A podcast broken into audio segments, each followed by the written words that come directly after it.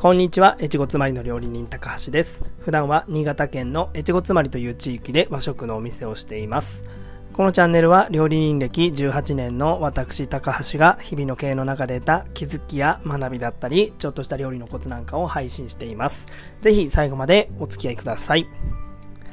はい、というわけでですね、今日はちょっともったいぶったタイトルをつけてしまいましたが、今日のテーマはですね、かぼちゃについてお話ししてみたいと思います。かぼちゃ料理というと、えー、煮物だったり、天ぷら、えー、サラダ、スープ、デザート。そして、まあ、種類によってはですね、漬物なんかも作ったりするかなというふうに思います。このかぼちゃはですね、えー、メニューのバリエーションが豊富な上に日持ちもしますし、何よりですね、甘くて、そして栄養価も高い、かなりコスパのいいお野菜かなというふうに思います。通年手に入りますしね。ただ、ちょっとですね、ご家庭で料理する際に面倒なことがありまして、それはですね、皮が硬いということと、えー、なかなか一玉すぐに使い切れないという点かなというふうに思います。で、今回ですね、えー、ちょっと思いのほかですね、言いたいことが多くて、話がちょっと長くなりそうなので、えー、今日と明日の2回に分けてですね、前半後半みたいな感じでお話ししてみたいなというふうに思います。で、今日はですね、その前半、座学編ということでですね、えー、かぼちゃの旬についてと、えー、かぼちゃの種類、そして美味しいかぼちゃを見分けるコツといったですね、3つの、えー、ポイントに絞ってお話ししてみたいと思います。はい。ではですね、えー、それでは、えー、本題の方に参りましょう。まずですね、えー、かぼちゃの旬についてお話ししてみたいと思います。あの、先ほどもちょっと言いましたけど、かぼちゃってスーパーに通年出回ってますよね。えー、ですが、えー、かぼちゃにはですね、収穫する時期と、えー、食べ頃の時期といった感じでですね、旬が実は2回あります。このようにですね、えー、取れる時と食べ頃の時っていうのがちょっと異なってるんですね。で、1回目というのはですね、収穫が盛んになる夏頃です。そして2回目はですね、えー、かぼちゃが食べ頃になる秋から冬頃。えー、つまりこれから冬にかけてですね。で、えー、なぜ秋から冬の時期にかぼちゃが食べ頃になるかというとですね、かぼちゃというのは収穫してすぐよりも追熟させた方が水分が抜けて味が良くなるからなんですね。ですので、夏の取れたてのかぼちゃというのは水分が多く、まあ甘みもどっちかというとこうあっさりというか、えー、甘さ控えめみたいな、そんな感じになっています。そのかぼちゃをですね、秋から冬頃までですね、じっくりと追熟させることで甘みが濃くギュッと詰まったかぼちゃになっていくわけです。で国産のかぼちゃはですね、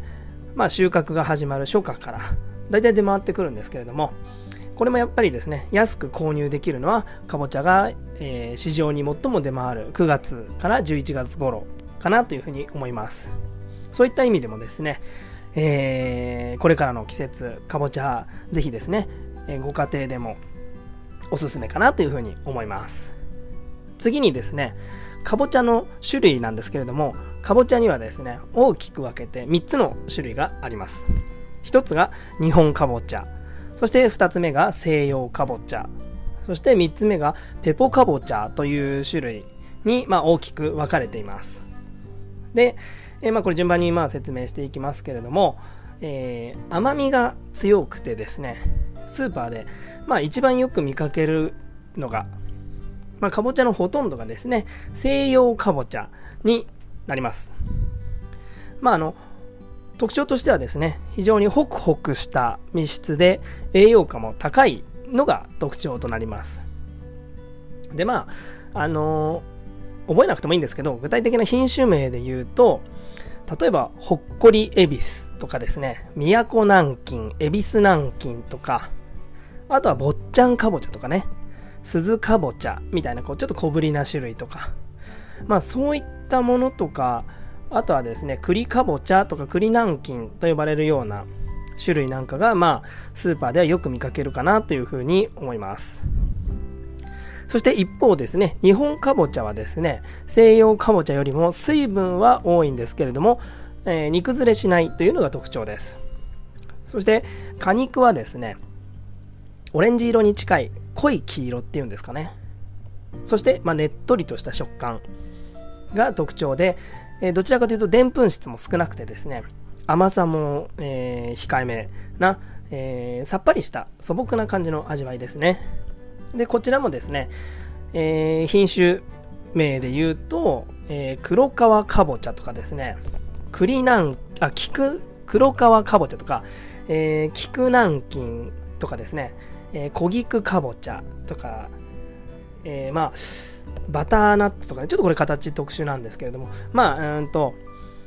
なんて言うんでしょうね。見た目で言うと、あのー、西洋かぼちゃはツルツルしてる感じです。で、あの、日本かぼちゃはですね、えー、デコボコとしているというか、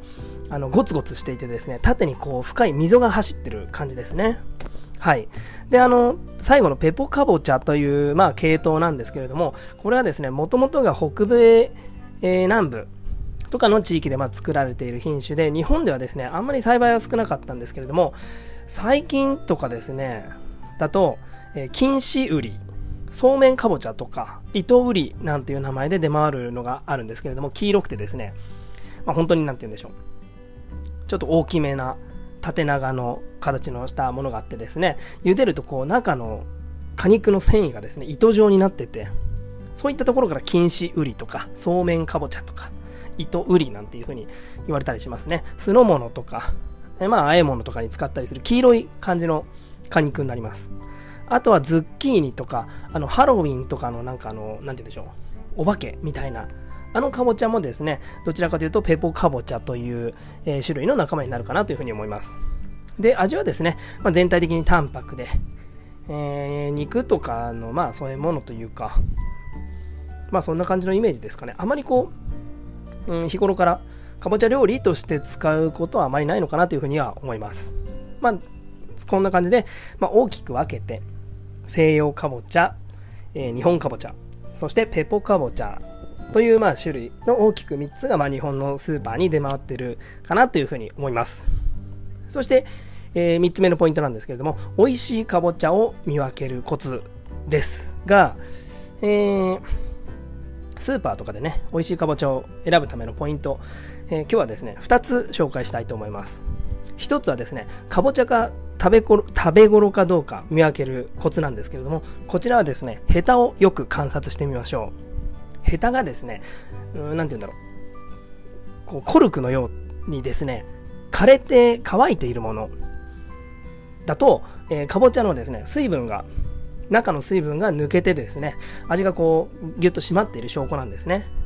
ですので、もう触るとこうカサカサしてる感じです。えー、これがですね、えー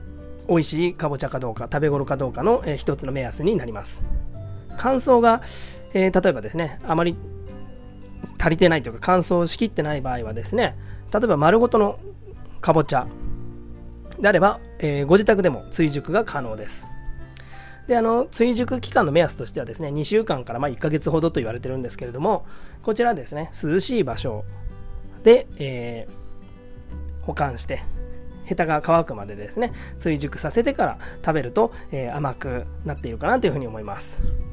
そして2つ目なんですけれども、えー、手に持った時にですね、やっぱりずっしりと重みを感じるもの、そして皮にツヤがあって、えー、硬く締まっているもの、そんな感じのものがですね、甘みが増している証拠ですね。で、あの、カットされてるかぼちゃとかも半分とかね、売ってるかと思うんですけれども、こちらはですね、もう種がしっかり詰まっていて、果肉の色がこう、黄色くて色鮮やかなもの、それが、えー、美味しく甘みが乗ってるかぼちゃかなというふうに思いますね。で、あの、まあ、未熟なまま収穫されたかぼちゃっていうのはですね、あの追熟してもあまりですね味が良くなりにくいというかなんですねですのでこうよくですねうん、一般のご家庭でも僕の住んでるところは田舎なのであの畑でねご自分でかぼちゃを育ててる方がいらっしゃるんですけれどもやっぱりあのこう言っちゃあれですけど素人が作ったかぼちゃと、えやっぱり農家さんが作ったかぼちゃっていうのはですねやっぱり大きくても見た目はね外見的にはあまり差がなくてもですねやっぱり食べてみると違うんですね。やっぱりそこら辺はプロの方だなというふうに、まあ、いつも思ってかぼちゃ食べてるんですけれども。はい。まあそんな感じで、えー、美味しいかぼちゃ見分けるコツがその2つかなというふうに思います。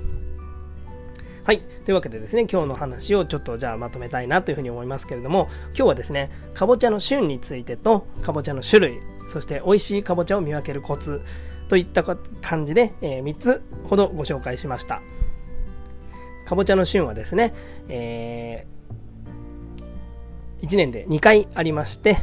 えー、最初の旬はですね、収穫が盛んになる夏と、そして2回目がですね、かぼちゃが最も食べ頃になる秋から冬にかけて、えー、9月から11月とか、まさにこれからの時期が、えー、食べ頃、えー、かぼちゃの旬であり、食べ頃ということになります。そして、かぼちゃには、えー、大体大きく3つ種類があって、えー、日本かぼちゃ、西洋かぼちゃ、ペポかぼちゃといった3つの種類に、まあ、大きく分類できるということでした。西洋かぼちゃは表面がつるっとしていて、えー、日本かぼちゃは皮がゴツゴツして深いこう水が入ってる感じです。で西洋かぼちゃは甘みがあって、えー、ホクホクしていて、えー、日本かぼちゃは、えどちらかというとしっとりとしていて甘みは控えめみたいな感じですね。はい。そして美味しいかぼちゃを見分けるコツはまず一つはヘタをよく見てください。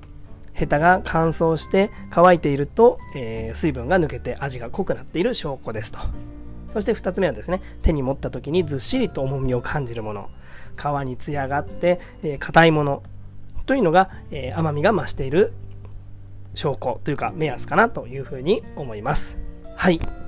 というわけでですね今日はまあ座学編ということで、えー、こんな感じでお話ししていきましたけれども明日はですねえー、今度は実践編ということで